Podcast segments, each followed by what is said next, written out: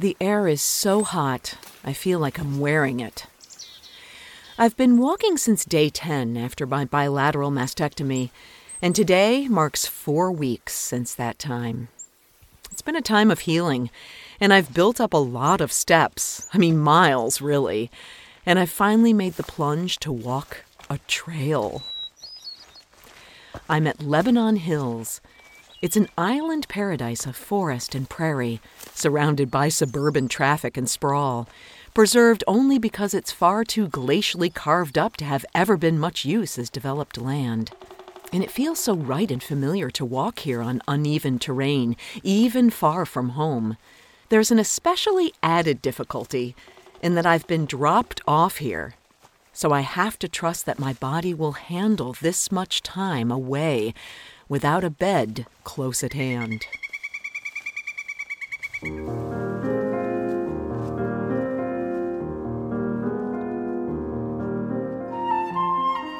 You're listening to Blissful Hiker Podcast.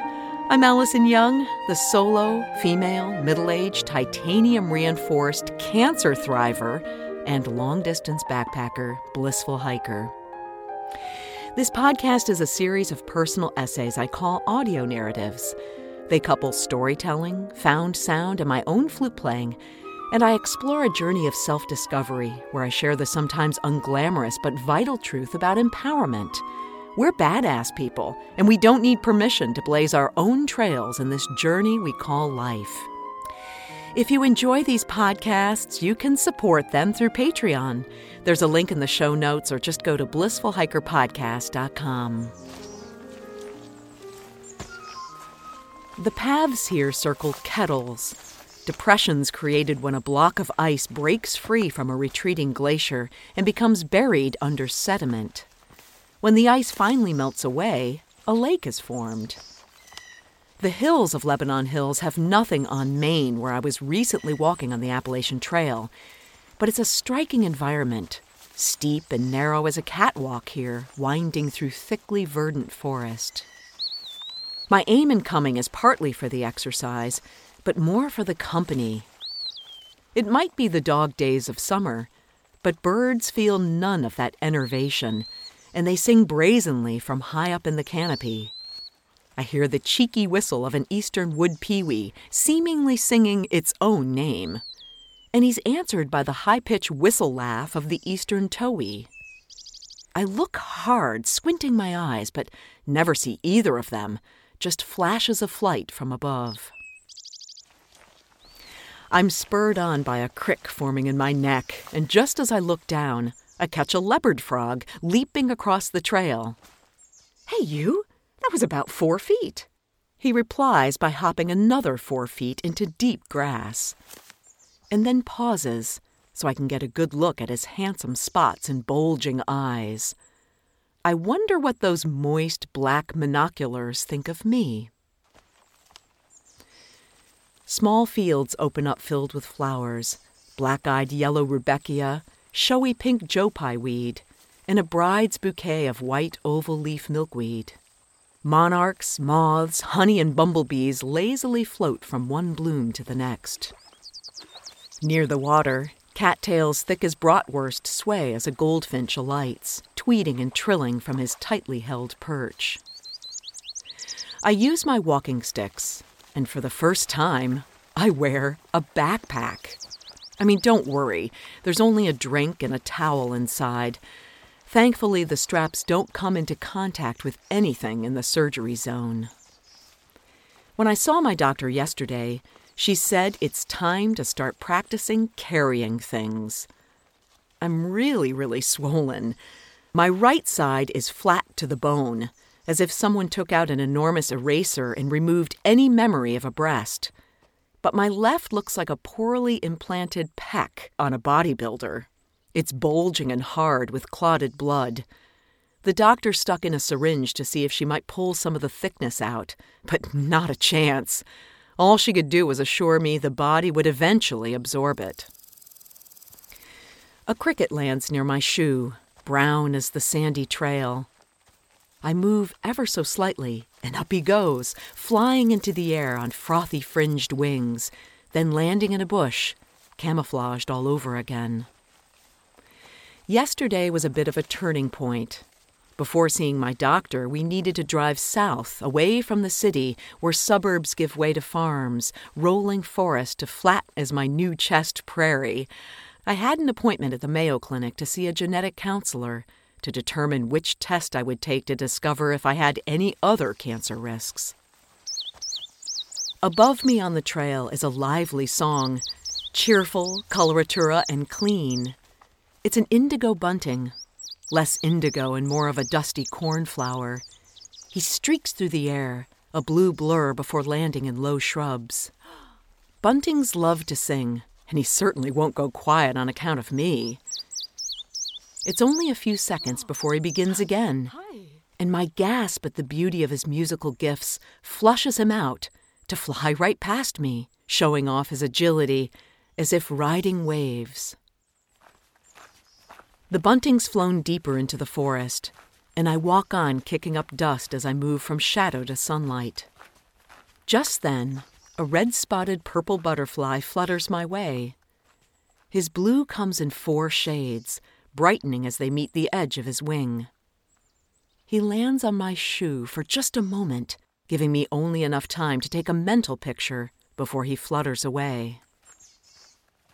As I improve each day and begin dipping a toe back into life, I think about just how did I manage to get through this, well, adventure.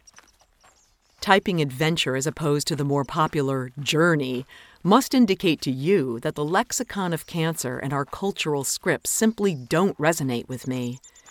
They put forth narrow expectations to be courageous and not to whine, to be strong and not exhibit terror, to be aggressive and never feel ambivalence. I'll tell you what, I simply cannot abide. Take the word survivor. I tried it on for size, but it didn't fit. A bilateral mastectomy is gross, it's disfiguring, it's an amputation. Sure, I survived by managing the pain, the panic, those awful drains, getting so little sleep, and dealing with being maimed. But I didn't carry on with a stiff upper lip. I toggled between a wall punching profanicator and a puddle of sobs, an exploding ordnance of equal parts rage and sorrow.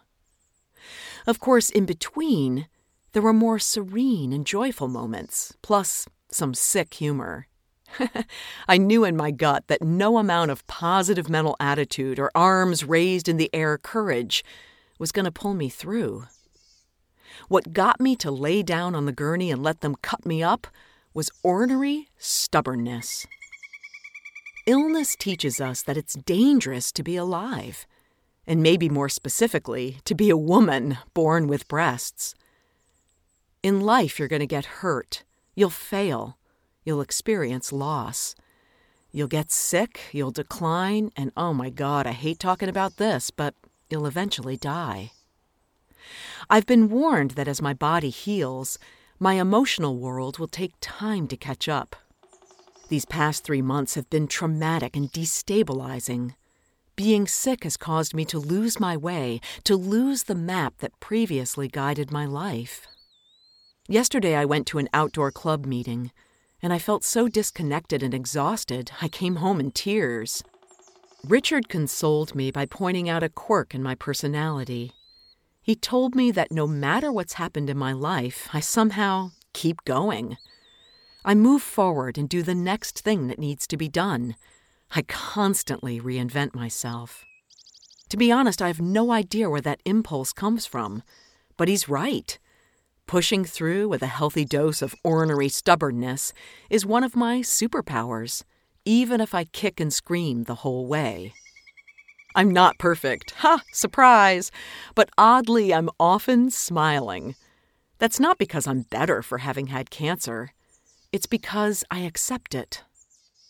Acceptance is such a quiet and internal task one that's extremely hard because it requires us to embrace each dimension of the lived experience, to feel it fully and incorporate all of it into what constitutes who we are. And I guess that's why the word survivor doesn't work for me. It stops the conversation and avoids the reality of the naked and vulnerable internal struggle. It's a struggle of confusion and heartbreak, and it wraps itself within what can oftentimes be breathtaking beauty and healing and returning to wholeness. Or even falling down laughter at how ridiculous being alive can sometimes be. I don't want to survive and rise above my wounds. I want to travel with them. Those 10 inch scars are part of me now. And in the end, that's the risk we take. By becoming real, we accept that maybe one day we'll have 10 inch scars on our chests, or that we'll lose part of our life due to managing illness, or worry about cancer returning and spreading throughout our vulnerable bodies. But you know, it's the price we pay in being human. To feel both ecstasy and grief, to feel love. Maybe a better word than cancer thriver is cancer aliver.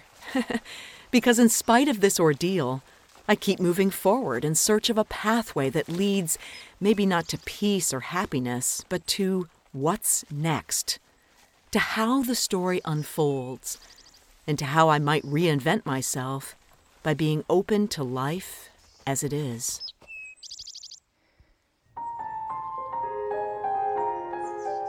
Blissful Hiker Podcast is on all podcast platforms, and thanks so much for listening and coming along with me on this mm, adventure.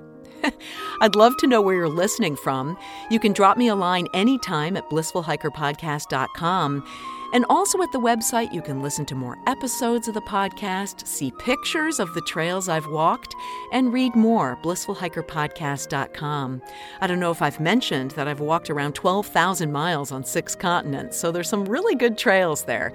Check it out, BlissfulHikerPodcast.com. Next week, the trail continues and life is good. It's full of possibility, and I'm getting ready to get back on a real trail. Until next week, my friends, kia kaha and happy trails.